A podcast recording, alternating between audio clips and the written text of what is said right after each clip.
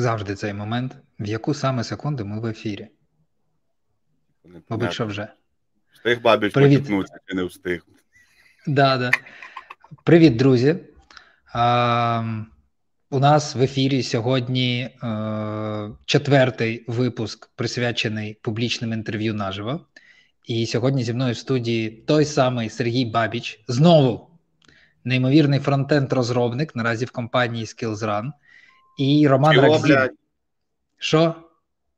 Ой, SkillsRun. Skills Reveal, вибач. Вибач, будь ласка. SkillsRun – це інше, забудьте. Спонсорство не получиш. Да, блін, чорт.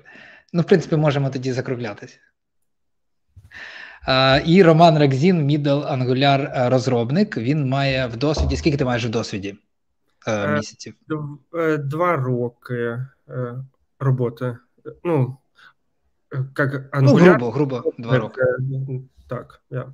uh-huh. Прекрасно. Бачите, у нас сьогодні ми вирішили піти трошки за рамки е- практики з початківцями, трохи, тому що подумали, що, мабуть, це теж буде цікаво для початківців.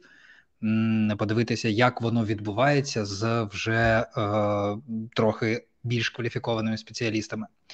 І наступні п'ятдесят плюс-мінус хвилин буде відбуватись власне інтерв'ю, а потім десять-п'ятнадцять хвилин, ну, в мене так написано, а потім десять-п'ятнадцять хвилин зворотній зв'язок.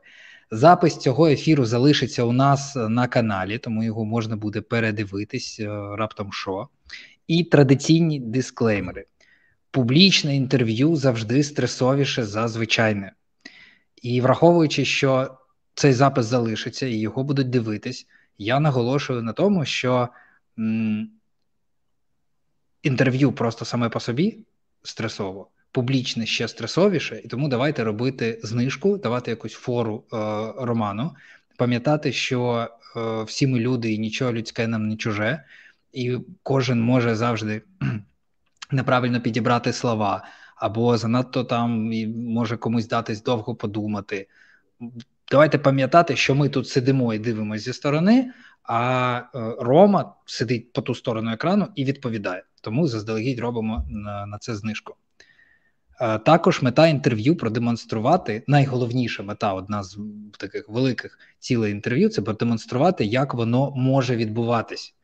У, в кожного інтерв'юера, в кожній компанії свої традиції і свої уявлення, і воно може відбуватись по-різному, та все ж таки є спільні штуки, тому ми сподіваємося, що воно буде е, корисним.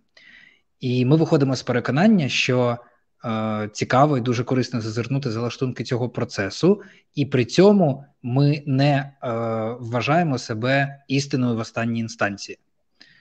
Е, І найголовніше на сьогоднішній, на сьогоднішнє вступне слово момент ми збираємо сьогодні на РПС, розвантажувально поясні системи та підсумки, щоб знарядити сто двадцять бійців першої окремої бригади спеціального призначення імені Івана Богуна. От можете побачити, власне, Івана Богуна і календарик від цих котиків та Сергія за, за плечима. Ви бачите кю ар-код, за цим кю ар-кодом можна, власне, задонатити, і також я в коментарях обов'язково буду час від часу скидати пряме посилання на банку, і теж можете ним скористатися, якщо так простіше. От. Окремо дякую, Романе, тобі за те, що ти наважився. У нас до цього були завжди люди в активному пошуку кандидати, і ми сподівалися, що хтось з потенційних роботодавців побачить, постукає, і, можливо, таким чином ми допоможемо людям знайти роботу. А Рома сьогодні до нас прийшов, тому що йому прикольно, цікаво, і, ну, знаєте, не впадло провести дві години з нами е, в четвер ввечері. І за це окремо дякую, тому що це, на це треба наважитись, і ти робиш свій вклад в розвиток початківців. Дякую. І, пане Бабіч, вам слово. А я пішов і до зустрічі. Давай вже йди. Вже йду, воно підвантажується.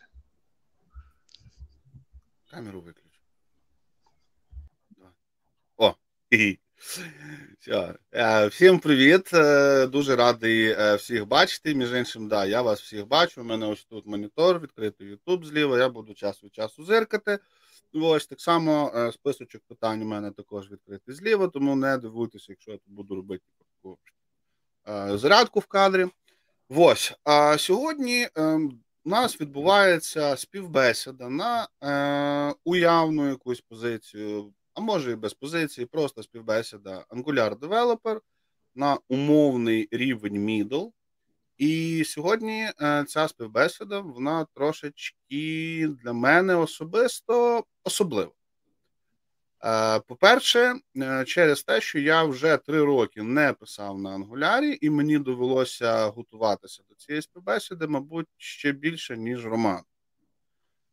Ось. А другий момент – це те, що в підготовці до цієї співбесіди мені сьогодні допомагав ChatGPT.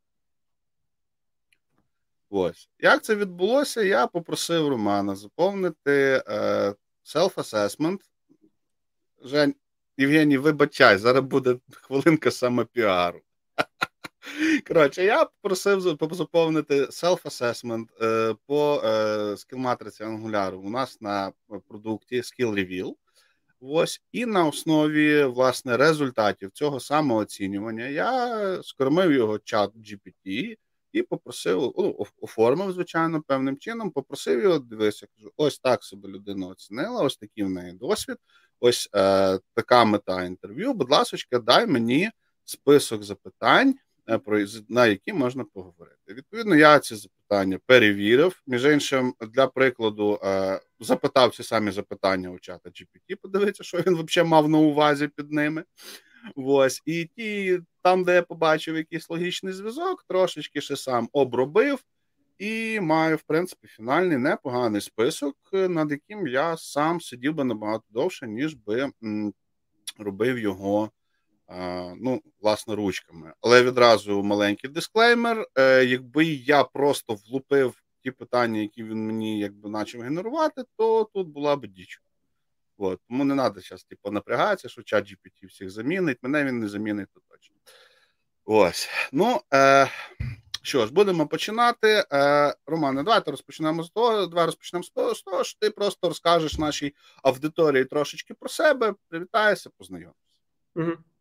Добрий вечір, мене звати Роман, тридцять три роки, родом з Харкова, е, живу в Німеччині, останні вісім-дев'ять років. Я лікар, але останні роки змінив напрямок і працюю у розробці сайтів. Зараз як Angular розробник, до того програмував на інших язиках C-Sharp, Go, пі ейч пі, але більше люблю з фреймворків Angular і зараз хочу далі у цьому розвиватися. От, мені дуже подобається цей фреймворк. І хочу виявити мої слабкі сторони, де я зможу прокачатись. І ну, мені цікаво побалакати і почути відповіді кваліфікованих людей та виявити свої слабкі сторони. Це ну, чому, чому я тут. Так. Розумію. Я очень е, дякую за цю нагоду. Дякую. Прекрасно, прекрасно. Це дуже файна мета, насправді. Окей, ну, е, і я вже майже почув в твоїй інтродукції е, відповідь на своє перше запитання, але, тим не менше, я все-таки поставлю, бо це тільки частинка цього запитання, і хочеться почути це, власне, якби в контексті вже нашої розмови. Власне запитання, чому Angular? Чому ти вибрав саме його? Не React, не Vue, власне Angular. Я починав давно програмувати JavaScript, jQuery, далі небагато Vue, NgRx, першу версію, і небагато React, але Angular, на Angular я можу зробити дуже... Ну, це для великих проєктів мені комфортніше, і в Angular є структура, і... Ну, я програмував на React, на Vue, але е, що мені подобається в Angular, це структура і е, швидкість розробки. І е, якщо я пишу код правильно, то я не плутаюся. Е, в цьому фреймворку є вже, е, вже є е, багато модулів. Е, В React я е, змушений підключати різні, е, а в Angular з коробки є вже е, багато. І е, я сконцентрувався на Angular, е, ну, тому що для мене процес розробки йде швидше. Е, е, ну, я, я, я дійсно кайфую від цього процесу. Угу. Ну, тут я з тобою згодний, да. Я також на Angular, коли писав, то мені якраз пасувало ось це, хоча я називав це, це якби перевага, але я в нас все одно називав її квадратно-гніздовий спосіб. Ось. А про React я завжди казав і кажу, навіть незважаючи на те, що я на ньому пишу, е, любі друзі та аудиторія, все одно е, я це називаю підхід розробки на React, і хто як хоче, так і дрочить. От. Хорошо. Ну, а тепер друга половинка цього запитання, е, моя улюблена, до речі, на будь-якій співбесіді, а чи можете мені от, е, назвати, ну, давай, умовно, три переваги Angular, наприклад, перед тим же React, і три недоліки, які угу. тобі не подобаються? Ну, недоліки. Е, ну, React – це більш е, бібліотека і... Е, Я змушений різні модулі качати, а в Angular вже є багато з коробки. Також в Angular дуже гарна структура проєкту. В Angular, ну, з другої версії на, на, на TypeScript все. Тобто, ну, що, що в Angular також, ну, для, для мене комфортніше, що, що, що ще сказати, що я... Подумаю, я, я гадаю, найважливіше – це процес розробки. Дуже гарна структура. Якщо я, як розробник, буду писати в одному стилі, другий в іншому, у React це можна. В Angular це вже складніше. Зламати, ну, зламати паттерни програмування. Ці. Ну, тому для мене основне – це структура проєкту. Чудово. А недоліки? Недоліки Angular. Я можу сказати, Vue.js чи React в окремих випадках можуть бути легшими, вивчатися легше. На Angular розробника вивчатися чуть складніше, але це, я так вважаю, я не буду за всіх говорити.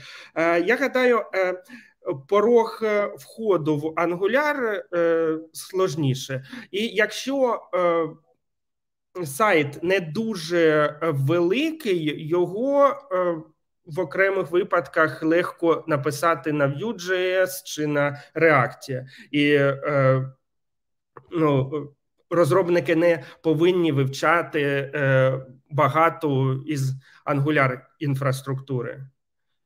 Але е, як плюс Angular, якщо ми вивчаємо Angular інфраструктуру, то ми можемо вже е, без проблем робити дуже великі е, сайти. Е, ми можемо також і на React дуже великі робити, але е, я вважаю, на Angular це легше зробити. Тобто особливих недоліків ти не бачиш? Недоліки, ну, він, він більше в окремих випадках, я, я гадаю, проєкт може бути, зборка проєкту може бути більшою. Ну, я думаю, думаю так. Але я не можу так сказати недоліків Angular, він мені подобається, і я гадаю, всі задачі, які я ставлю або інші колеги, можна реалізувати на Angular. Я не дуже великий спец у React, я не програмую на React. Можливо, на React також це легко, але я ще не бачив задачі, яку неможливо було б створити на Angular, або це було б дуже-дуже якось костильно і складно. Зрозуміло. Чудово. Рухаємося далі. Так, Романа, за тебе дуже переживає наша аудиторія на Ютубі. Підтримує. Mm-hmm. Не хвилюйся, просить не хвилюватися. Я, я не бачу аудиторію, я бачу тільки тебе та себе. Я тут себе підготував, щоб бачити Дякую. Чатик. Та, передаємо знову привіт нашій аудиторії. Можеш ручки помахати, вони дивляться. Добренько. А, тоді давай переходити вже до більш конкретних запитань. А, І почнемо ми, певно, що з, власне, фіч самого Angular. Я не буду розпитувати, які вони є, тому що це якби, людина, яка з ним працює, має знати. У мене іншого ж типу запитання. А, давай, розкажи, будь ласка, коротенько, чітко, і було б дуже прикольно, да, ну, на прикладах, е, от для чого е, така штука, як директива е, в Angular, е, яку зада... які задачі вони вирішують, Uh, і в продовження, uh, можливо, наведи приклад, які директиви ти створював власноруч, uh, і з якими проблемами при їхньому створенні ти стикався? Uh-huh, uh-huh. Директиви uh, – це uh, частина, uh, яка встроюється в ейч ті ем ел-код uh, і uh, виділяють структурні та атрибутивні директиви. Uh, Структурні позначаються е, зв'язочкою. І, е, наприклад, ми хочемо, е, ми маємо масив даних, і ми хочемо вивести ці дані, е, і ми можемо е, ен джі фор директиву написати і е, вивести циклом е, всі дані. І ми описуємо, як ми виводимо, і у кожній ітерації, якщо ми говоримо про, про ен джі фор, Angular зробить це за нас, і е, скільки елементів в масиві, стільки і буде е, відрисовано е, внутрі цієї, е, внутрі контейнера, де є е, директива ен джі фор. Це якщо ен джі фор. Є ен джі ай еф, якщо логічне значення true, то те, що вложено у цей контейнер, який має директиву ен джі ай еф, то буде відображено. Якщо ні, то це не буде в дом-дереві відображено. Добре, тоді давай... Чекай, чекай, чекай, угу. не поспішайся. Тоді давай ми просто підсумуй. Власне, не треба перераховувати, тому що директив є багато. Mm-hmm. Просто підсумуй їхню головну задачу і яким чином вона досягає. Да. Е, якщо ми хочемо е, правила е, призначити до е, елементу, ми можемо написати свою директиву. Е, якщо, ну, я приклад е, скажу, приклад е, директива bold. І якщо є е, у елемента ця директива, вона е, текст робить жирним. Е, і ну, ми, ми можемо е, директиви писати для того, щоб щось модернізувати в, в темплейті, що внутрі. І я ще не сказав, є атрибутивні ng-клас, ng-стайл. Ми можемо приміняти клас та стиль, якщо є якесь логічне значення. І... По суті, директиви нам потрібні для того, щоб оперувати та модифікувати дом-елементи. Так? Так, так. Чудово, чудово. А тоді, якщо можеш, швиденько, коротенько приклад якоїсь директиви, яку ти створив, і от з якими, можливо, проблемами стикався, або яку задачу ти не вирішив. А, ну, я приклад можу. Е, якщо завантажується е, картинка, е, я додаю директиву е, і прописую е, моє значення ес ар сі, і е, поки що картинка е, не завантажується, е, я відрисовую лодер картинки, а потім, як вона завантажилась, я відображаю картинку, а якщо картинка не знайдена, то я відображаю е, прев'ю стандартної. І це можна зробити у, у директиві. Е, ну, багато чого можна е, банально е, змінити колір або цвіт е, того, що буде в, внутрі. Е, це, це можна завдяки директив зробити. Чудово. Добре. А, розкажи мені, знову ж таки, коротенько, які завдання покладаються на сервіси? Сервіси. Ну, ми повинні розділяти код і не писати все в компонентах. І це, ну, буде путаниця, і ми не зможемо далі наш код оброблювати. Для цього ми можемо е, создати сервіс і із компонентів е, визивати цей сервіс, е, методи цього сервісу.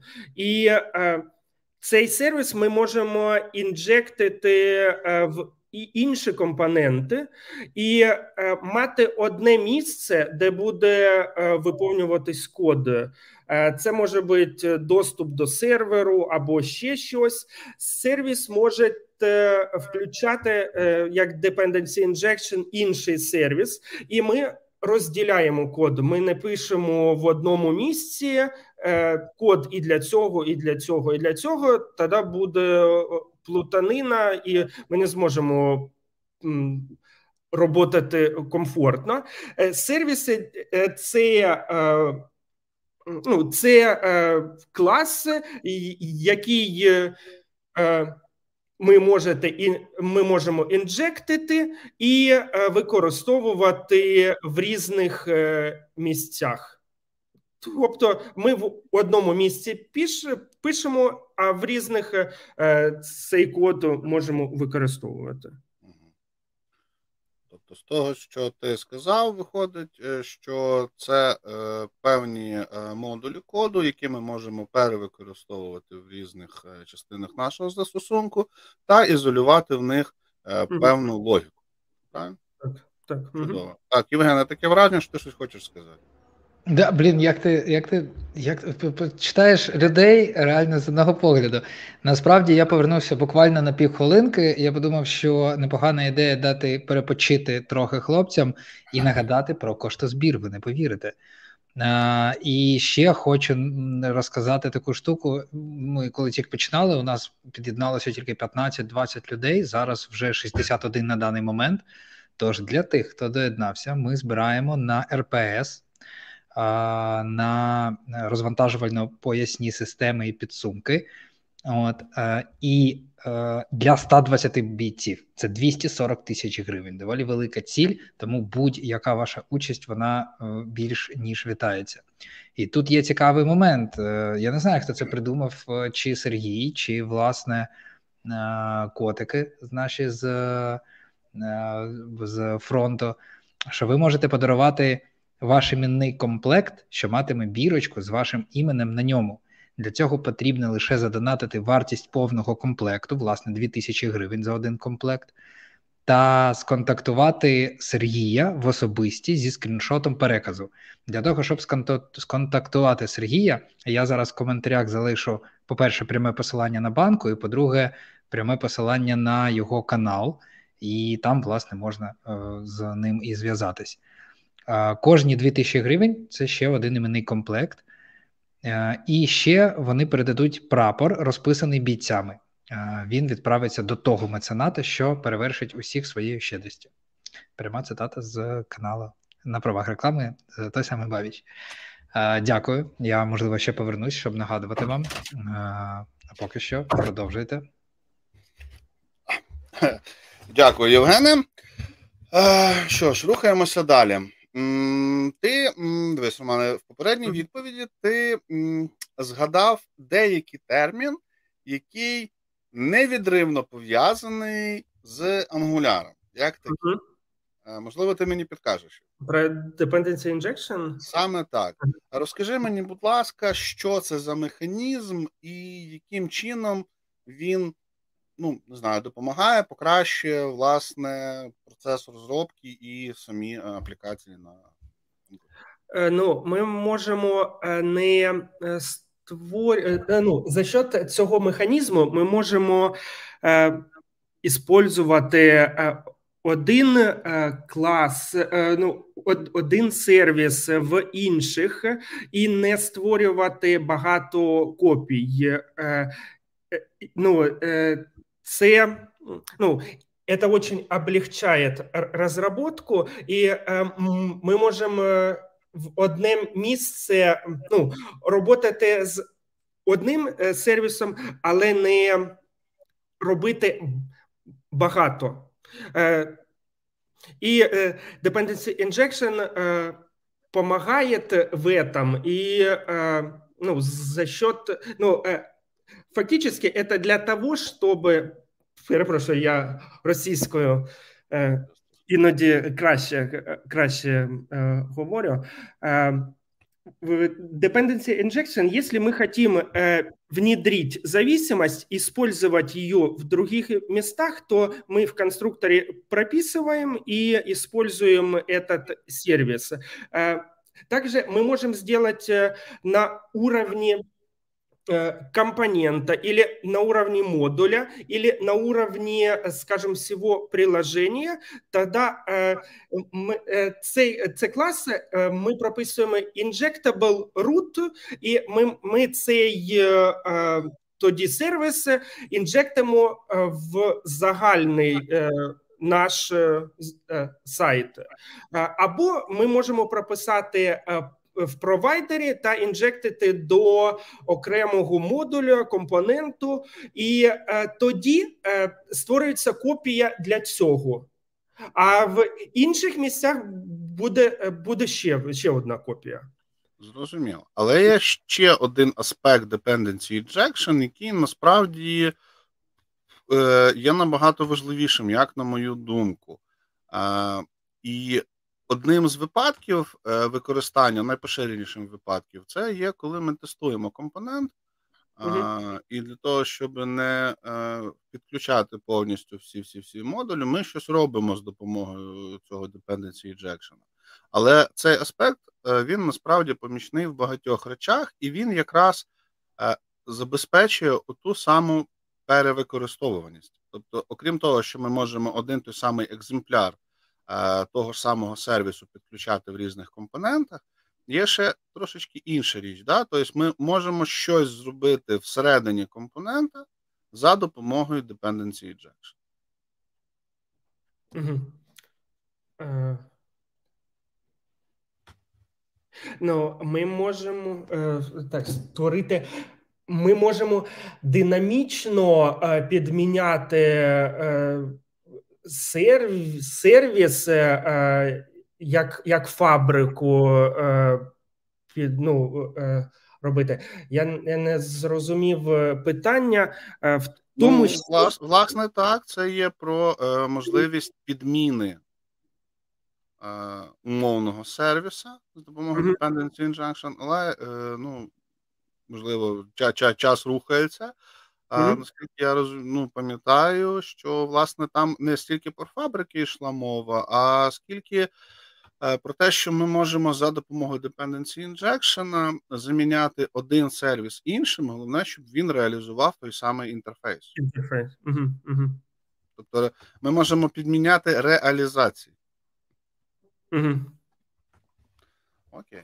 Добренько, тоді давай рухатися далі. Ми вже, ми, ми вже ледь не третину е, часу використали, а, але далеко не всі питання ми пройшли. Е, тому давай будемо рухатися далі. Е, хорошо. Зараз я хочу поговорити з тобою трошки про оптимізацію. Uh-huh. І таке питання, які можливі причини повільної роботи додатку, uh-huh. і як їх виправити? Угу. Е, я стикався з різними причинами, окей, якщо швидко. Е, перше, це change detection. Е, є стандартний е, або on-push стратегія. Е, якщо ми нічого е, не робимо, беремо з коробки, то буде... Стратегия стандартна. Це, ну, это означает, что если изменяется какой-то параметр в приложении, то оно будет перерисовывать полностью все. Если стратегия on-push, то будет перерисовываться только входные параметры input, которые входят, вот, и не надо будет делать очень много рендеринга, то есть наше приложение будет работать быстрее, то есть, ну, я в своих проектах по умолчанию ставлю стратегию on-push, и оно меняет, перерисовывает компонент только тогда, когда будет изменение входящих параметров. Это осуществляется за счет э, библиотеки ну, э, Zone.js, которая отслеживает это все, связывает и э, говорит Angular в определенный момент перерендериться. То есть, если мы берем стандартную стратегию, при малейшем изменении в одном месте у нас будет фактически перер- перерендериться все дерево, приложение будет очень сильно тормозить. То есть, э, вот, в таких случаях использую стратегию on-push. Если мне надо э, насильно перерендерить, то э, есть ChangeDetectorRef, я вызываю э, Detect Changes, э, тогда сразу же компонент будет перерисован. Это если мне надо будет. То есть это очень сильно об- облегчает. Э, второе, э, по оптимизации, с чем я сталкивался. Ну, это, наверное, самое основное. Второе, это в RxJS подписки. Э, якщо э, ми не, не відписуємося від э, підписок, то э, будуть, э, пам'ять буде більше, більше, більше, і э, цей сайт буде повільно е, робити, і е, со временем это все будет нарастать, нарастать, и пользователь будет видеть, что сайт работает медленно, будет утечки памяти. То есть второе – это подписки. Третье, мы можем разные способы использовать. Мы можем использовать серверный рендеринг эс эс ар, тогда при первой загрузке нам будет быстрее, э, то есть нам будет уже э, предзаготовленный модуль сразу для определенного урла идти, и нам не надо будет загружать main.js, э, как идет стандартно, а потом грузить определенный модуль. Он будет сам из коробки идти. То есть это оптимизация по серверному рендерингу. пи дабл ю эй можно сделать, прогрессив web application, закэшировать в браузере, тогда э, скорость будет вообще очень быстрая, только первый раз загружается в кэш, и потом сервис-воркеры работают в браузере, и приложение становится очень быстрым. Быстрый, потому что ему не надо по сети гонять, все сразу же загружається. Окей, але але чи цей чи ця стратегія оптимізації стосується власне роботи застосунку? Ну, ну я я эти как бы все использовал, да, и это мне позволило ускорить приложение, ускорить работу. Окей, ну я би сказав, що сервер-сайд рендеринг та е, пі дабл ю ей і ще один, е, одна стратегія, про яку ти не згадав, але я сподіваюся, що згадаєш, вони швидше оптимізують, власне, завантаження застосування, але не саму роботу. Не роботу. Ага. Що може впливати, власне, на виконання коду, на е, роботу? Mm-hmm. Ми, ми вже про рендеринг проговорили, про підписки, відписки від обзорблів ми поговорили. Можливо, ще якісь є е, так звані ботлнеки, якісь вузькі місця, з якими ти стикався в своїй, в своєму досвіді. Mm-hmm. Mm-hmm. Ну, а, возможно, если... А... Проблемы могут также быть, если я запускаю какой-то код, он обрабатывается очень долго, то у меня будет блокироваться э, визуальный интерфейс у пользователя, пока что не будет выполнен определенный код. Вот, то есть будет некое подвисание э, приложения. Как бы такое тоже может быть. То есть это важно учитывать, вот, чтобы не было, ну, слишком сложных операций, потому что если они написаны, э, ну, если это не оптимизировано, то, э, скажем, при нажатии кнопки э, будет некое, некое подвисание, пока что не выполнится какой-нибудь код, а он, он может быть там, ци, ну, циклов очень, очень много. Ну, это чисто по написанию кода. Сейчас я еще пытаюсь вспомнить, что еще может быть. Отписка от observable, change, change detection, э, важное. Э, что еще может ускорить? Э,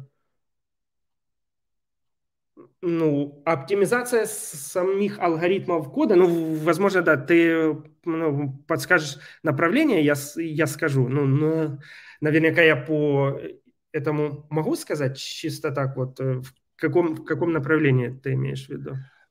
Я почув все, що мені було потрібно. Тоді, можливо, ти ще згадаєш ще одну малесеньку штучку, про яку ти забув згадати, коли ти перераховував способи оптимізації завантаження. А, і ще я вспомнив. Помнил, ну, это не сильно большое. Там, когда я делаю эн джи фор, у меня большие списки, я могу сделать трек-бай. Тогда, если у меня э, меняется один из них, то у меня не будет весь список перерендериваться опять, перерендериваться чисто он. Это, ну... Але це якраз до перформансу виконання стосується. Да, да. А, а, а на я... рахунок завантаження тепер? Угу. Завантаження. Е, основне, е, ну... Е, сервер-сайт рендеринг, я что делал? Я делал пререндеринг. І... Ні, ні, дивись, ти, ти вже про сервер-сайт розказав. Yeah. Uh-huh. Ти вже розказав те, що ти і пі дабл ю ей можеш зробити. Uh-huh. А, а ще щось одне, та, те, що дозволяє нам розділяти певним чином наш код, uh-huh. він не залітав весь відразу. А, ну да, это, конечно, lazy loading. Мы можем, да, когда мы пишем роутинг, мы не загружаем, естественно, все вместе. Мы пишем в роутинге загружать, ну, как бы ленивая загрузка по определенным урлам. Тогда, когда заходит человек по этому урлу, то подкачивается этот модуль. Либо, начиная там с четырнадцатой версии Angular, стендалон компоненты, мы можем подгружать компоненты. Вот, то есть это, это, естественно, очень сильная оптимизация, нам, нам не надо грузить все сразу. Вот. Там, там тоже есть определенные стратегии, можно сказать, что э, я хочу, ну, как бы, lazy loading по переходу по этому роутингу, а можно стратегию настроить, чтобы было, скажем, там, через несколько секунд, когда вот я зашел в личный кабинет, то есть сперва будет нагрузка на систему, а там, не знаю, через сколько-то миллисекунд уже, ну, нагрузка спадает, и я могу написать стратегию, что подгрузить этот роут, ну, этот модуль, как бы, чанк уже позже. То есть это тоже один из оптимизаций. Так, поки я зараз подивлюся на списочок завдань, перед тим, як будемо рухатися далі, глянь в чат. Mm-hmm. Тут прем'єрді. Yeah. Чудесно. Добре, добре, добре, добре. Далі давай трошечки зачепимо state management. Mm-hmm. Отже, найбільш, скажімо, поширеними підходами до керування стану Angular це є використання самого, власне, RxJS та NgRx.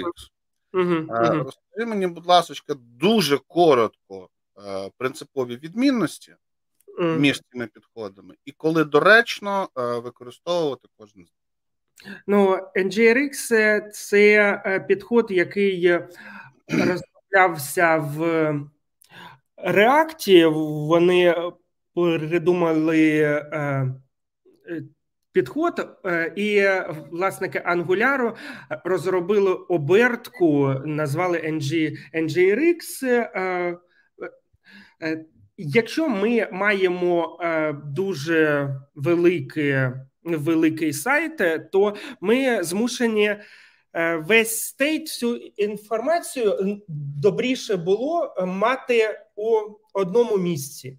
І коли ми щось змінюємо, щоб ми могли реагувати на ці зміни і... Ну, для чого це все? Щоб не робити щось у одному сервісі, щось у іншому. І ми маємо цей, цей паттерн, коли все в одному сторі. І ми записуємо і читаємо далі з цього, з цього стору. Я не дуже багато NgRx використовував, ну, тільки базові. Я, я робив на сервісах, але, ну, якщо це оптимізовано, так, так теж працює гарно, якщо структурувати це добре. Але в великих проєктах багато людей, людей використовує цей паттерн, під, підхід. А, окей. І чи зможеш мені дуже коротко розповідати власну доцільність, коли доцільно один або інший підхід? Угу. Ну, якщо великий проєкт, то е, е, так, е, добре NgRx е, ми можемо е, ну, селектори, щоб взяти дані, далі продюсери – це функції, щоб записати дані, ну, в стор. І на великих проєктах це більш, більш оптимальніше і більш структурніше. Так, а чим саме оптимальніше на, на великих проєктах? Чому не можна на маленьких проєктах використовувати? Ну, можна, можна використовувати і на маленьких. Це більше е, підхід, паттерн, щоб якщо проєкт великий, інший розробник прийшов і він е, розуміє цей паттерн, він швидко зрозуміє, до чого діло і як, як, як це функціонує. Я зрозумів. Е, окей. О, хто це такий появився в камері? Знову я. Друзі, зверніть увагу, Сергій встиг, знайшов секундочку написати нам в чат, чи може шановна аудиторія дати відповідь на це питання, або, можливо, буде слідкувати далі і писати відповіді на інші питання Сергія. Uh, і дивіться, ми, знаєте, ми зараз в процесі uh, розробки uh, якогось інтерактиву. Зараз саме дивимось на активність аудиторії. Якщо будете відповідати, то ми хочемо вигадати якийсь інтерактивчик типу з призами. Наприклад, в майбутньому ми будемо якось моделювати цей процес, і той, хто найвлучніше, найправильніше відповідає на найбільш, найбільшу кількість запитань інтерв'юера, то ми щось подаруємо. Але треба, щоб ви, як аудиторія, були активними. І це хороша можливість вас перевірити себе. Тому чекаємо на зворотній зв'язок. От давайте опитування в чаті. А ви відповідайте, тоді ми будемо готуватися. А то, знаєте, ми підготуємося, ніхто не відповідає. От, тому розраховуємо на взаємодію. Дякую.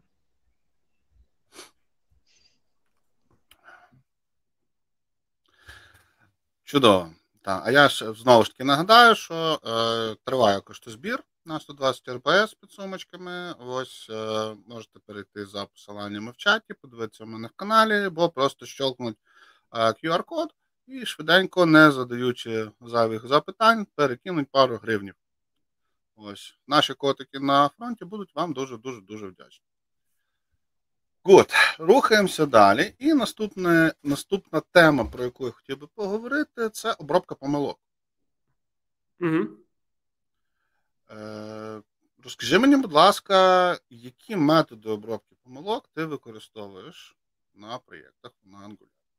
Ну, саме стандартне – це try-catch. Я пишу try, і якщо помилка виникає у цій частині, то е, йде до е, catch. А які, е, які саме характер коду, який ти try-catch'ом ловиш? Ну, е, я, я це тільки так сказав. Е, приклад я можу сказати більше не про try-catch, а про е, е, RxJS. І якщо я роблю ейч ті ті пі запит, то є вірогідність, що він не прийде. Я можу це uh, catch, catch error in uh, pipe. Uh, uh, ну, я можу це записати uh, в RxJS catch, catch error. Так, але це ж не try-catch. Ну, так, так, це, це, це інше. Це ж це RxJS, і я можу ретраї написати, якщо буде помилка, там відтворити ще, ще раз. А якщо я маю вже помилку, ну, перше, що мені приходить в голову, це try-catch, що можна ще зробити. Ну, якщо ти маєш помилку, де? Наприклад, у тебе є сервіс. Угу. Як ти оброблятимеш помилки в сервісі?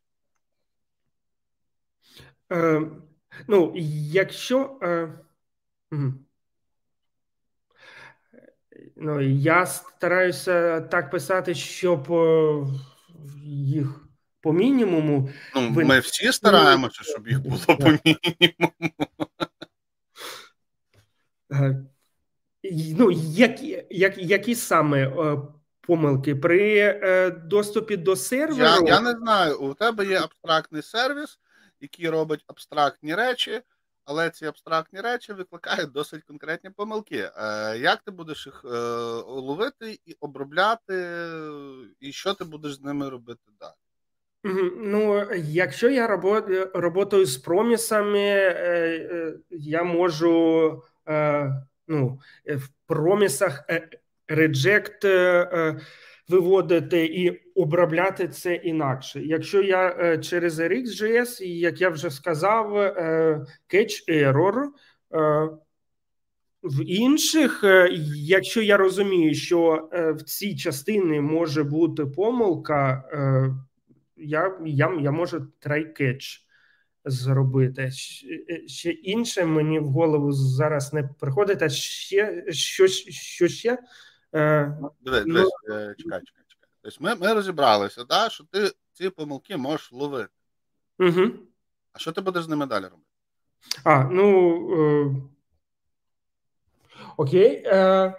Я можу е... сервіс нотифікацій зробити, юзер це побачить, що там увага, це не... не... створилась, не зработала, але це для юзера. Я, в коді я можу видавати об'єкти різних типів. Я можу в TypeScript описати, що тип такий-то або тип який ерор. І далі якось інше і іншу логіку прописувати. І е, сайт не буде кришитися, а буде роботати стабільно і при помилках. Зрозуміло. А як е, ну, власне, в коді, да, при обробці помилок, ти обробляєш, реагуєш на непередбачувані помилки, які, ну, можуть виникнути під час роботи додатку. Зрозуміло, що в нас є і TypeScript, і TypeGuard, і в нас купа перевірок, і ловим, ловим, ловим передбачені помилки, але так час від часу стається, що виникають якісь такі рантайм-помилки, які можуть вплинути на стабільність додатку. Як би ти їх ловив, обробляв, і що б ти з ними робив далі, таким так, щоб додаток, ну, наша аплікація працювала далі? Ну, як їх, їх ловити? Ну, я якось писав сер, сервіс, який е, відловлював всі помилки та е, логував це. Це можна для аналітики е, пізніше відсилати. Але, ну, я, я не гадаю, що ти це е, бажаєш почути. Е, ну, Сервіс, я, який... я хочу почути твою відповідь. Да, сервіс, який я я, я писав, сервіс Angular, який відловлює всі помилки, та їх можна потім відсилати на, ну, на сервер. А тоді, от це якраз в тому напрямку. От розкажи, будь ласка, в двох, будь ласка, буквально словах. Як саме ти ловиш всі помилки і що ти маєш на увазі під всіма помилками?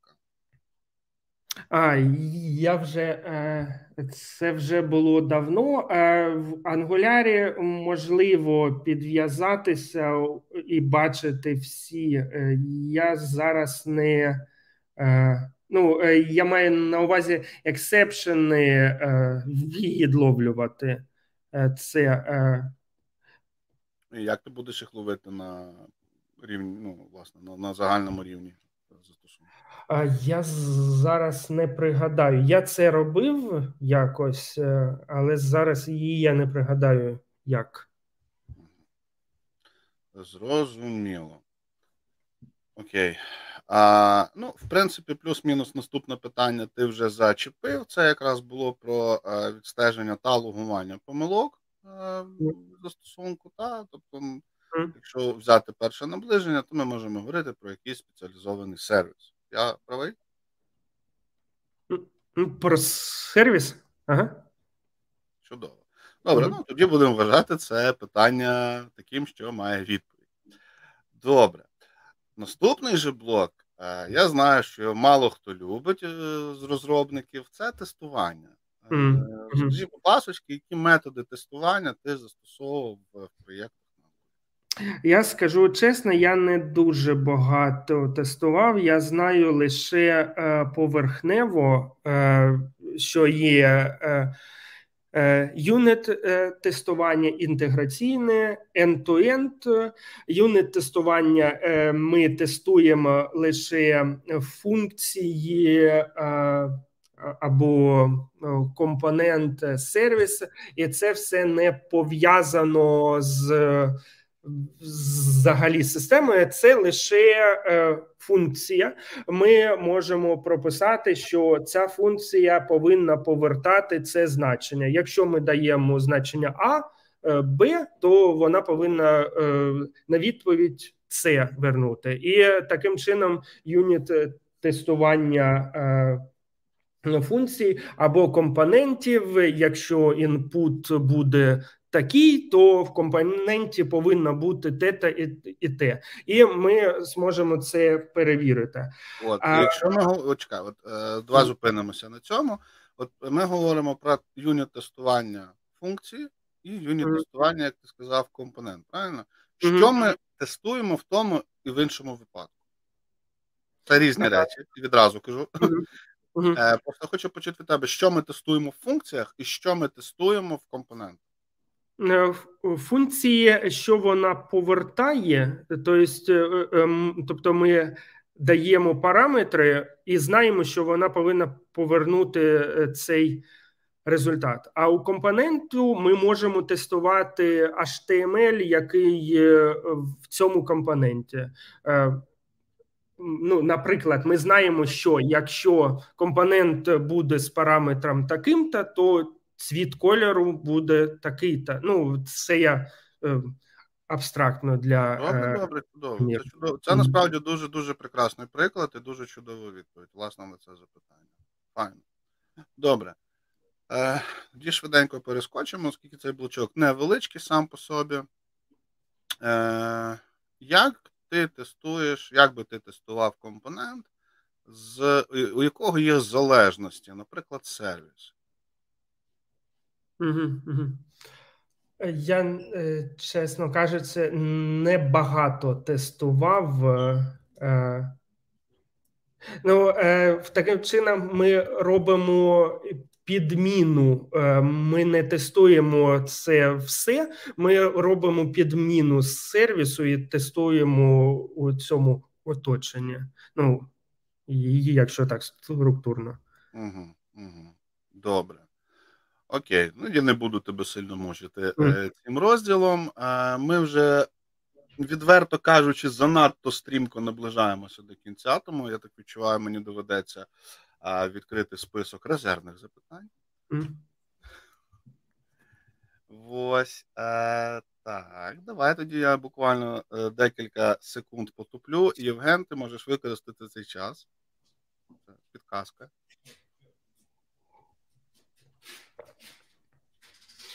Так точно. Блін, бачите, в мене тут стемніло е, раптово. Я взагалі не очікував, що таке буде. Це як зима приходить, знаєте, раптово. Ніхто не очікує, приходить зима і е, ніхто не готовий. Так і в мене настав вечір, а я не готовий. Для тебе спеціально годинник перевели. Так, походу. Боже, жахливе освітлення. Ну, бачите, ви тепер знаєте мене з таким освітленням.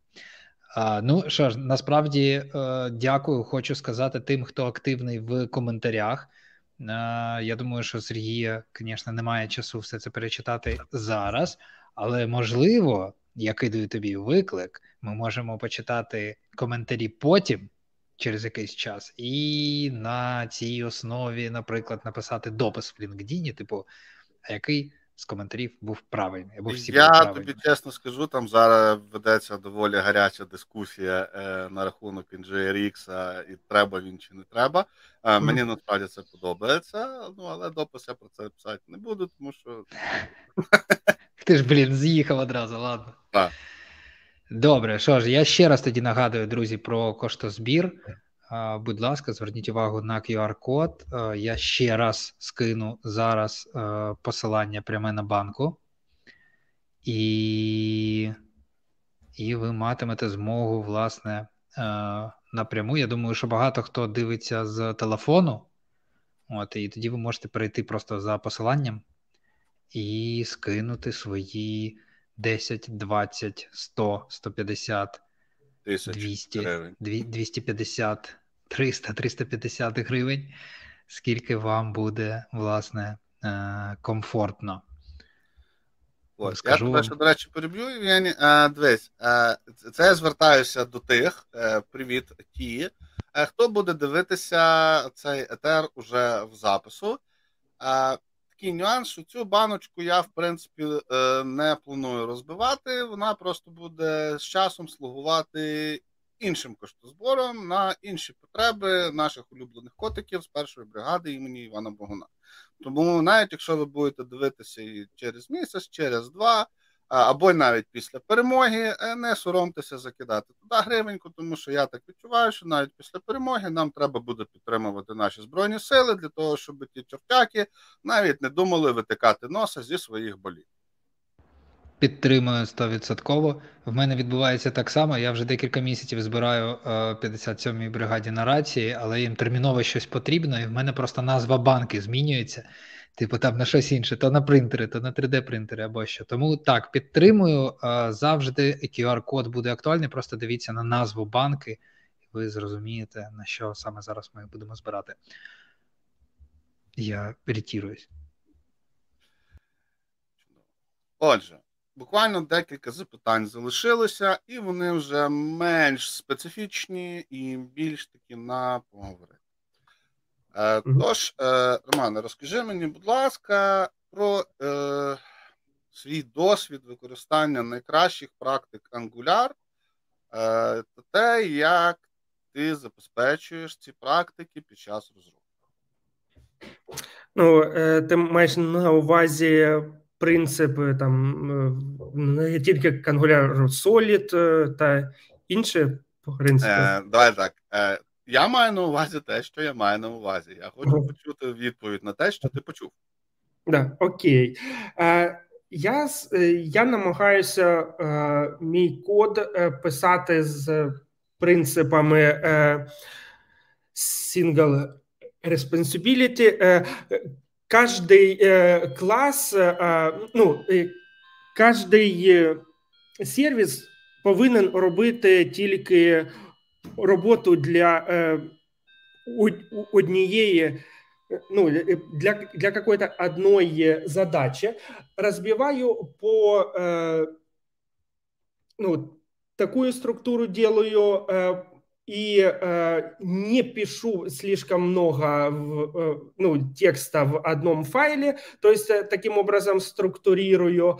А, сейчас, э, я немножко отупливаю. Ты, ты начинаешь кулюватися, да. Зупинись, да, да, да. Випий водички, видохни. Вот, э, ну да. Э,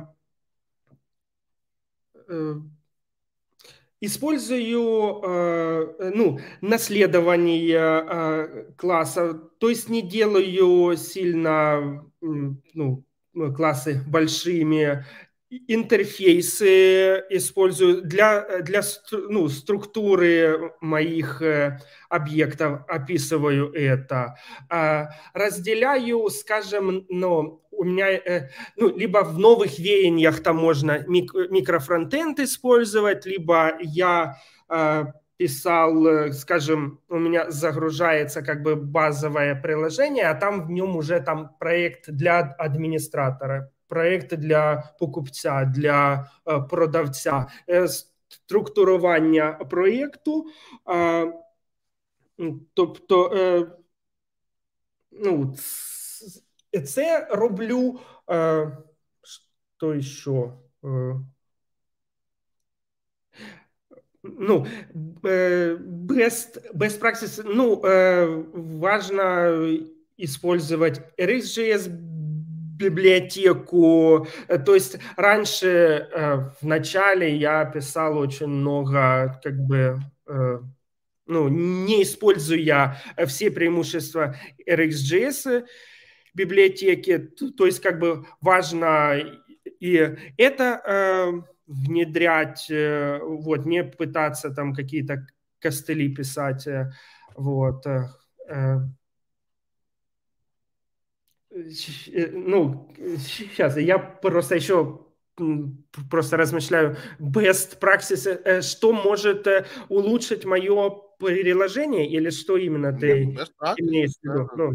Певний усталений набір певних правил, угу, яких, якщо дотримуватися, то і розробка веселіша, і тіммейти задоволені.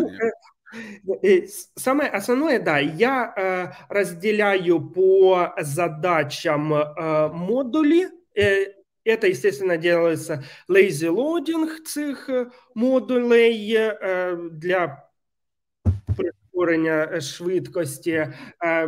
І роблю, ну, каждый модуль определенную задачу выполняет, определенные там ю ай-компоненты я могу там в библиотеку собрать, это как бы, ну, отдельно это сделать. Я эн икс использую, мне очень нравится Angular с эн икс использовать, ну, вообще в проекте, там, скажем, NestJS вместе Angular, и это все завернуто в монорепозиторий, скажем, из, ну, вот, из подходов. Мне, в принципе, этот э, подход монорепозитория нравится. А, конкретно еще что, что, что по Angular такого, что... А, ну, возможно, ты, да, на это подведешь как-то каким-то этим, ну... Ні, ну, тут, тут, тут я вже підказувати не буду. Будемо вважати це питання так завершеним. А, так, я ще одну таку штучку згадав, і ось, до речі, шановна аудиторія, це один з тих моментів, коли покладатися на штучний інтелект зовсім не варто. Він мені просто-напросто не підказав питання по Angular сі ел ем. Mm, mm. Ось. І я якраз згадав, що є така річ, і, відверто кажучи, я шалено тішився від неї, і мені дуже сумно, що у нас немає такої штуки для React. Mm. Тому розкажи мені, будь ласка, про свій досвід роботи з сі ел ай, для чого mm. він потрібен, mm. які задачі вирішує, і чи доцільно, наприклад, використовувати його якісь екстеншени, плагіни. Mm-hmm. Mm-hmm. Ну, я, возможно, не сильно там глубоко это использовал. Базовое. Я могу создавать файл, там компонент, стиля, темплейта. И так пятьдесят раз. А могу просто в сі ел ай написать, сделай-ка ну, generate компонент, generate модуль. Он, он это все... сделает. То есть, ну, это фактически для облегчения. Я могу в параметрах подписать там стендалон компоненты или там модуль с, с роутингом, ще, і е, він е, це зробить для мене. Е, є ще схематикси, как бы предзаготовленные варіанти, ну, і там тоже можна, е, скажем, ну, с ними работать, чтобы быстрее писать код. Ну, а с... чи, чи, чи створював ти власний шаблон компоненту, наприклад? Чи взагалі власний шаблон? Для генерації вот так вот, компонента свій шаблон как-то не приходилось. Ні. Що, і навіть не хотіли спробувати? Я, я, я хотел как-то спробовать, но как-то были другие дела. Я об этом, да, задумывался, чтобы писать сразу, чтобы мне генерировало э, сразу, ну, определенные шаблонные вещи. Вот, но как-то на практике пока что не дошло. Ну, возможно, вот сейчас сделаю так. Ну, я би радив спробувати, насправді, тому що, крім е, того, що воно, ну, саме по собі дозволяє автоматизувати, да, і спростити процес якби створення, і не тільки створення, а й поновлення, насправді, ну, взагалі, файлів з кодом. Власне, кастомні блюпринти, вони дозволяють ще більш гнучко налаштовувати те, що тобі потрібно. Гуд. Все, тепер можеш зараз трошечки розслабитися. Ось, знову ж таки видихнуть, згадать наше головне правило. Воно в чатіку у нас з тобою. Ось, і переходимо до останніх запитань буквально. Давай так, розкажи мені, будь ласка, про проєкт, який для тебе був навіть не особливо складним, а який був найбільшим викликом для тебе, і які були, власне, складнощі на ньому, і як ти їх вирішив? Угу. Є е, проєкт, який я вирішив, або який я хочу е, вирішити, і є викликом. Є... Ну, якщо в тебе є бажаний проєкт, який є прям викликом для тебе. Як це розповісти? Так, я, я хочу зробити один проєкт, переписати бек-частину, фронт-частину, проєкт інтернет-магазину фронтенд на Angular, там є е, мікрофронтенди для адміністратора, для покупця, для продавця. Е, це е, ну, бекенд на NestJS, е, це буде у докері. У наступному я хочу в Kubernetes це зробити, е, комунікація, е, ну, мі- мікросервісна архітектура, щоб на бейці була комунікація через Kafka, е, і е, зробити так, щоб воно масштабувалося. Е, е, там буде кеш Redis, я це вже роблю. Е, тобто інформація, яка у юзерах або яка дуже часто ми запрашуємо, вона буде в Redis сидіти. Якщо в, в Redis пусто, тоді йдемо до бази PostgreSQL, е, там... роботою з призма о ер ем, ну, але це більше до беку. Ну, і цей проєкт я хочу зробити, щоб це було стабільно і масштабувалося. Це от на даному етапі для мене виклик.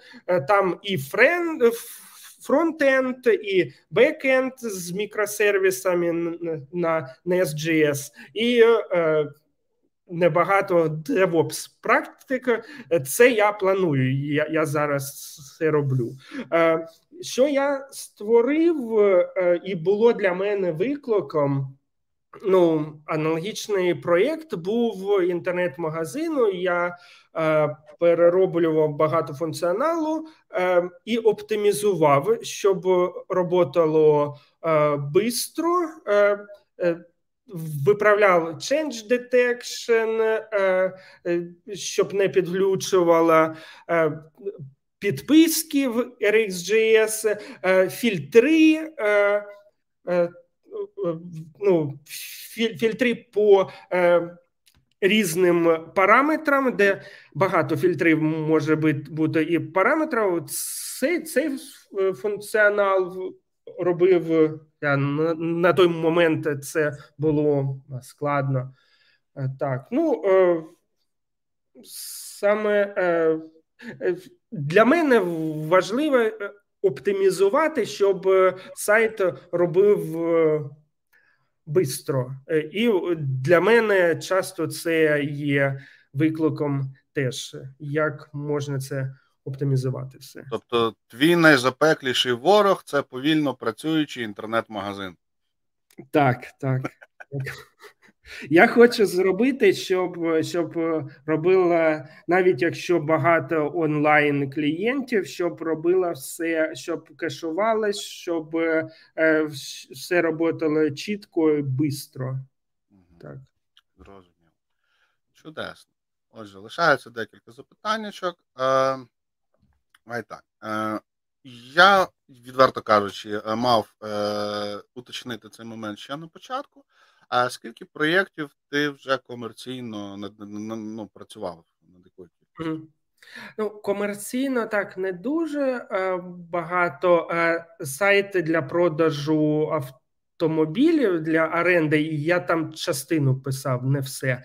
Ну, і і е, інтернет-магазин я переписав з нуля фронтенд. Е, ну, Є... І вони працюють, тобто вони зараз є в проді, люди так, нами користуються. Окей, так. Чудесно. Угу. Два проєкти, це дуже е, непогано, а, зважаючи, що деякі люди можуть десятиліттями на одному сидіти. е, ось. Е, окей, питання в мене е, пов'язано, власне, з цим. Як ти сам оцінюєш успішність свого внеску е, в ці проєкти? Я, я бажаю, ну, я не буду казати, що я, я круто, там щось. Дійсно, є е, помилки, е, можна е, улучшати, але е, проєкт до мене фронтенд е, робив дуже повільно. І е, я е, спочатку перші тижні е, оптимізував це, а потім я побалакав з начальством і пропонував переписати. Ми переписали, фронтенд роботи швидко, кешується пі дабл ю ей і, ну, набагато швидше зараз. І наступний пункт для мене, якщо вийде переписати і бек-частину, тоді, тоді буде... Дуже-дуже швидко. А скажи мені, будь ласка, ти зараз працюєш в команді? Е, так, але я один фронтенд-розробник.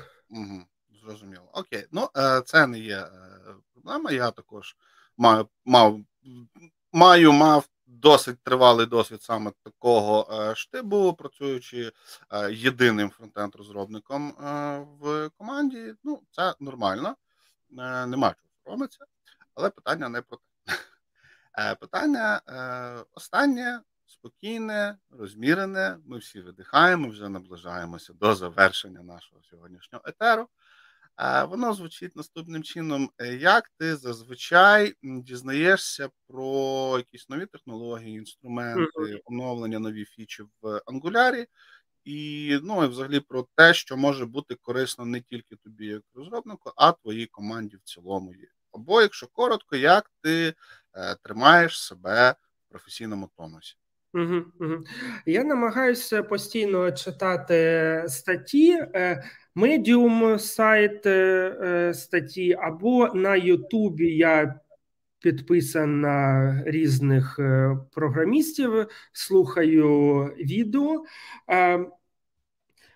Я часто читаю так, якщо я маю проблему, задачу, я гуглю її, дивлюся, що програмісти рекомендують, і потім гуглю цю тему, і там я дізнаюсь багато нового, чого я не знав, і що, що саме зараз нове. І потім уже прицільно ці теми шукаю Google, ChatGPT, зараз, Other, чи YouTube.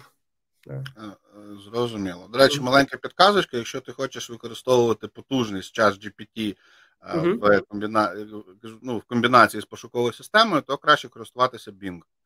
Uh-huh. Сам по собі ChatGPT, у нього дані за двадцять перший рік. Ага, Він ага. Є, від... Чудесно. А, розкажи мені, будь ласка, чи ти... Е... слідкуєш взагалі за, власне, новинками, uh-huh. і наскільки е, ти, я не знаю, як це так сформулювати, е, гориш бажанням е, їх е, застосовувати якомога раніше в своєму робочому процесі? Я е, намагаюся слідкувати, он, е, і, і мені дуже цікаво е, все нове, як я можу це в коді реалізувати, і що це мені дасть, мені або юзеру, який буде е, використовувати платформу. Я намагаюся так читати останні новини, ну, зараз читав про сигнали в Angular, що вони хочуть змінити багато, роботи у наступному без Node.js, і багато з сигналом без Zone.js. І з сигналами працювати, і ну, це пришвидшить роботу.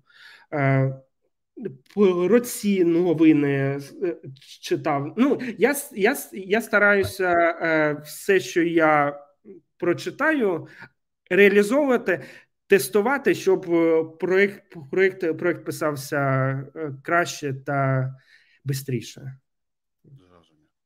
Чудово. Дякую за відповіді. Євгене, подаю тобі сигнал. У мене закінчилися запитання. Наразі наша співбесіда, як співбесіда, основна її частина завершена. Прошу тебе повернутися в кадр.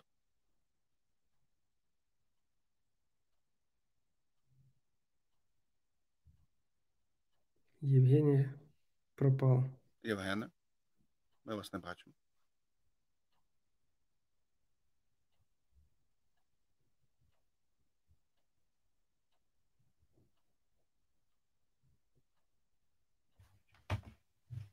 Yeah.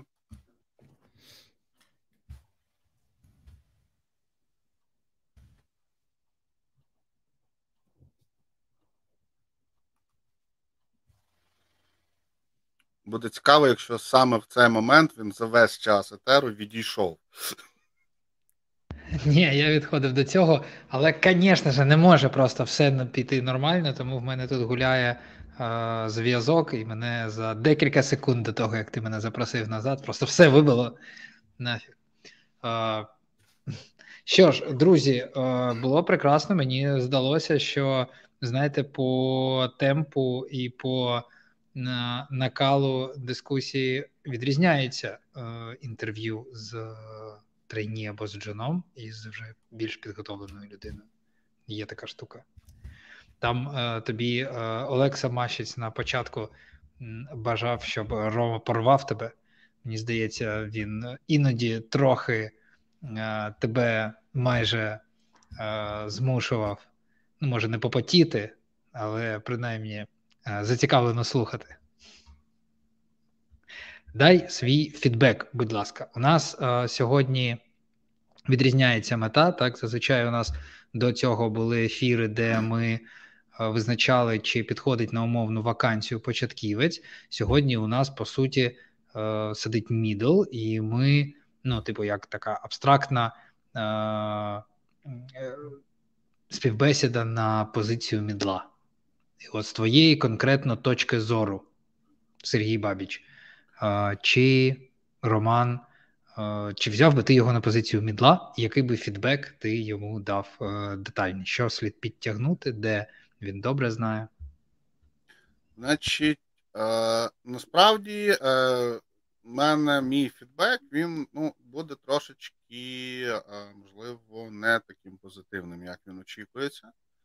Ось, я почну з дуже-дуже такого загального масштабу. Да? Тобто, якщо ми подивимося на от розділи питань, по яким ми говорили,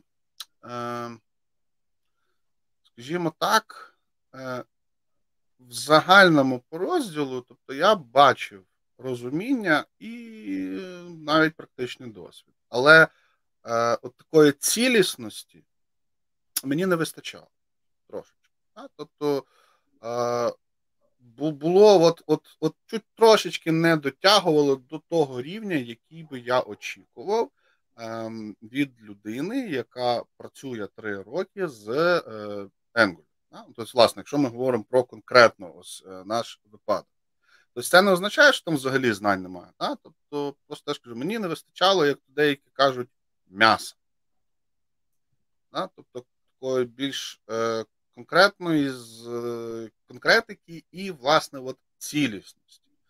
Тобто, по деяким розділам вона була, а по деяким їй не вистачало. Тобто, вона от, трошечки-трошечки не дотягнулась. Десь от було видно, що практика є, писалося, пробувалося, працювалося з цим, але от цілісного уявлення про, ну, про домен як такий, і його от ще чуть-чуть нема. Тобто там не, не кажу, що немає зовсім. Його треба просто дотягнути.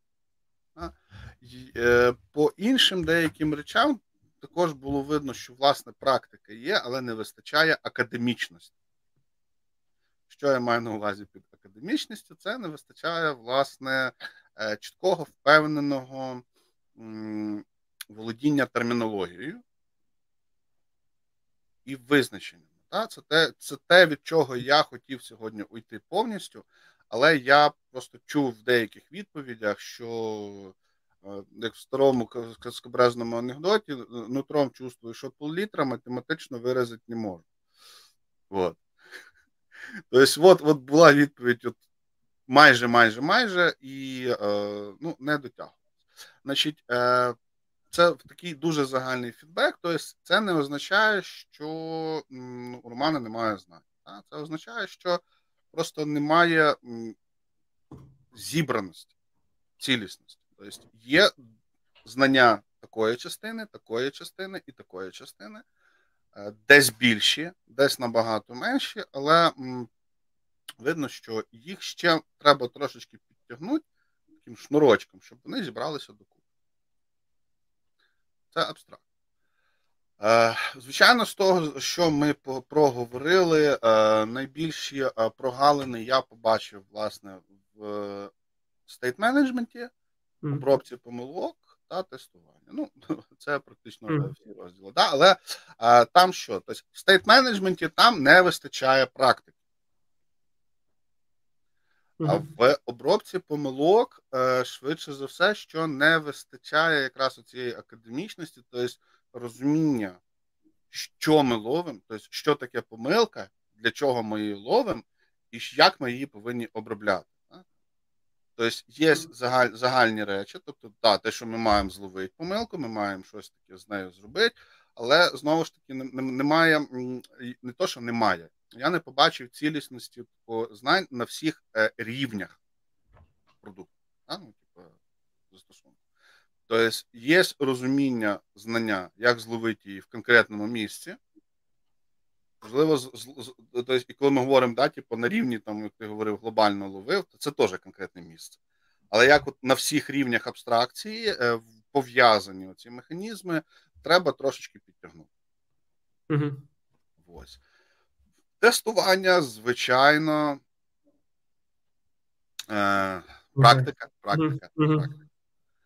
Ось. Ну, те саме, знову ж таки, повернемося до стейт-менеджменту, знову ж таки, ти це прямо сказав, і до цього в мене жодних зауважень немає, в тебе просто не вистачає практики з NgRx.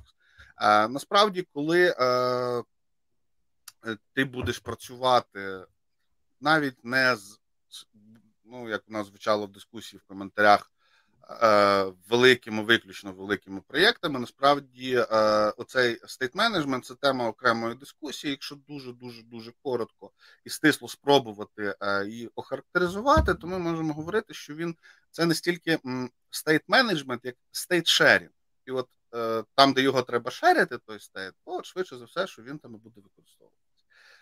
Тому це все приходить з практики.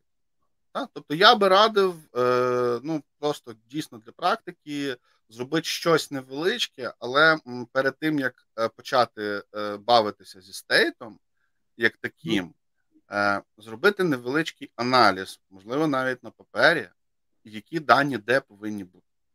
То, щоб ти зрозумів, да, тобто, де у тебе який е, підхід повинен використовуватися, тому що найкращий, найбільш ефективний підхід, власне, в цьому присловутому стейт-менеджменті полягає в тому, що він гібридний. Тобто це, не знач... це, це означає, що ти не можеш весь стейт засунути в глобальний і кричати типу, цими екшенами туди-сюди. І так само ти не можеш весь стейт тримати локальним і робити там оцей... прокидання даних зверху вниз, да? Ти повинен комбінувати. Ось, оце моя така порада, вона дуже класно тренує, власне, це розуміння цих підходів і цих речей. Ось, ну, по тестуванню, знову ж таки, що я можу порадити, це потестувати. Mm-hmm. Ось, що би з такого порадив, там у нас сидять деякі в чаті зараз в аудиторії, деякі персонажі з дуже усміхненими аватарками, до яких можна спробувати звернутися за порадою для того, щоб отримати уявлення про те, в першу чергу, про те, що і як ми маємо тестувати в наших продуктах. А вже потім е, спробувати, власне, на практиці е, реалізувати ось ці підходи. Е, і ось цей е, дуже усміхнений е, лисий е, чоловік в коментарях е, ставить мені зараз запитання. Я хотів сказати, якийсь невідомий містер Ніо, да, так, а, таке... мі- містер Няу. Е, він, значить, е, питає, хто ж для мене є middle. Е, Я вже за кулісами сьогодні з хлопцями про це говорив, озвучував. Middle для мене особисто – це, знаєте, така робоча коняка, от, яка вміє робити роботу, яка чітко розуміє, виконує задачі практичного рівня. Тобто, хороший middle, він робить хороші реалізації коду. Тобто, якщо ми говоримо про джуніора, джуніор – це людина, яка ще вчиться, і вона не може прям суперкласні реалізації. Тому над нею повинен бути ментор. Сіньор, він уже е, повинен мислити ширшими, абстрактнішими категоріями. Та? І не завжди е, писати безпосередньо код. А middle – це якраз та людина, на якій, по суті, тримається виробничий процес продукту. Це ось таке моє бачення. Тобто, middle, це, я скажу, це, це, це робоча сила, робочі руки, ось, які от і виконують основну роботу проєкту. Ось, ось так. Тобто, в випадку з е, Романом, е, я відверто скажу, що до моїх категорій, тобто до, до мого бачення, йому не вистачає м, приблизно півроку такого, знаєте, срако розриваючого проєкту. от від якого хочеться плюватися. От, от, от якщо у нього буде півроку ось такого проєкту, це от, от, от все, про що я говорив, ці всі е, недоліки, те, що не, не, нестача знань, практики, вона от там з'явиться. Ось, ось так. Тобто це, Романе, тобі також е, така е, підказочка, в якому напрямку пробувати розвиватися, да? Тому що е, ну, я завжди казав і кажу, найкраще прокачує виключно практика. Ось. Більше практики е, різноманітної, е, більше буде хороших практичних знань. Наразі, якщо оцінювати сьогоднішню співбесіду е, як таку, я дуже задоволений. А? Тобто ти, незважаючи на усі фактори, які впливали на твої емоції, на те, що ти хвилювався, те, що ти старався і в тебе виходило дуже класно розмовляти українською, те, що ти взагалі ну, в ролі співбесідує мого хвилюєшся, це очевидно, тим не менш ти тримався доволі достойно. Мені сподобалася ця розмова. Е, ну, е, ось так. Можливо, в тебе є якісь питання або зауваження. Я би, насправді, е, Євген, хотів би трошки урізноманітнити цей формат, і сьогодні хотів би отримати фідбек від Романа. Дуже-дуже дякую за цю можливість. Для мене це дійсно дуже важливо пізнати, що я можу прокачати, де я не дуже хорошо щось, щось знаю. І, ну, дійсно велике-велике дякую за можливість, за вопроси. І е, я розумію, що потрібна практика більше-більше.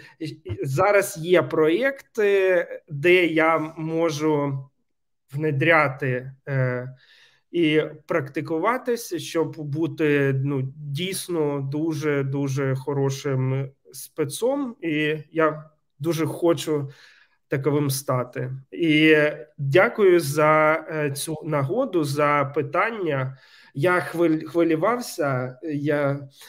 але це все прокачує мене. І за цю нагоду я дуже вам вдячний. Спасибі. Чудово. Ну, може, да, ще одна буквально коротенько, так, щоб підсумувати це все. Я ж кажу, Романе, в тебе все є. Тобі лишається просто, е, от я ж кажу, зібрати, смикнути за оцю ниточку, яка все це з'єднує, для того, щоб все зібралось в купу. Mm-hmm. Е, е, тут, до речі, дуже правильно нам зараз в коментарях е, також е, пан Роман е, підказує, м, як це можна зробити. Сядь, дійсно, е, напиши все, що ти знаєш, вмієш, та, тобто, і е, опиши, збери це в систему. Прямо mm-hmm. ручками в блокнотику, знаєш, типу, для того, щоб ти сам побачив і згадав, що ок, що не ок. І в тебе це, по суті, буде твій план дій. Е, ну, наразі поки в мене все, але я ще, Євгену, тобі потім заберу слово, а поки його тобі передаю. Так, да, дякую. Насправді хотів е, ще від себе тільки додати, що є сенс почитати коментарі. Потім вони, я, я знаю, що вони не одразу підтягуються після, ну, відео буде одразу після того, як ми закінчимо, можна буде його одразу передивитись, а коментарі, буває, підтягуються там навіть впродовж двох-трьох годин, тому якщо ти їх не побачиш, то там завтра на ранок точно може, можна буде знайти. А, я думаю, що багато цікавого для себе знайдеш в тому сенсі, що тут от збираються е, люди і рекомендують. Вон Сергій пише, ввечері під чайок можна полистати ще книжечку «Angular» для професіоналів, mm. от, і так далі. Я думаю, що там багато буде крутого. Ну, і багато тебе хвалять. Ти справді красунчик. Роман молодець, mm. а, Роман з інтерв'ю великий молодець по багатьом пунктам, і окремо за те, що наважився, це справді круто. А, так, я так розумію, у нас традиційно у кандидата, звісно, немає а, м, оперативної уваги для того, щоб е- оцінити м- зі сторони інтерв'ю або інтерв'юера. Але раптом ти можеш поділитися якимись враженнями. Абсолютно нормально, якщо ні, тому що, знову-таки, всі розуміють, що сто відсотків уваги в тебе абсолютно на інші речі були направлені. Але, можливо, в тебе є якась там уявлення, там тобі сподобалось, тобі було комфортно, не вистачило якихось питань, занадто багато було якихось питань. Е, там. Угу, угу. Ну, з одного боку, як сказати, комфортно, а з іншого я хвилювався. І це нормально. Мені, да, і, ну, мені цінно те, що я можу рости. Коли я проходжу ще одне, ще одне собеседування, і це, це опит. І я дійсно за це дуже, дуже вдячний. Передивлюсь, як я відповідав, як я іноді тупив. І це, це, це все збирається, і далі вже можна відповідати швидше та точніше. Мені здається, про швидше точно не йде мова. От Сергій може підтвердити. Абсолютно не в тому справа, щоб відповідати швидше. Треба, треба, так. Швидкість не головне. Головне чіткість і, ну, власне, інформативність відповіді. Тобто, навпаки, ти якщо почнеш швидити, то може вийти херня. От, mm. Краще, ну, відверто кажучи, особливо на справжньому інтерв'ю, тебе ніхто нікуди не спішить. Так само. Ну, якщо тебе спішать, ну, ти можеш, в принципі, встати і піти, бо то інтерв'ю не варте твоєї уваги. А якщо тебе не спішать, ти можеш е- просто подумати.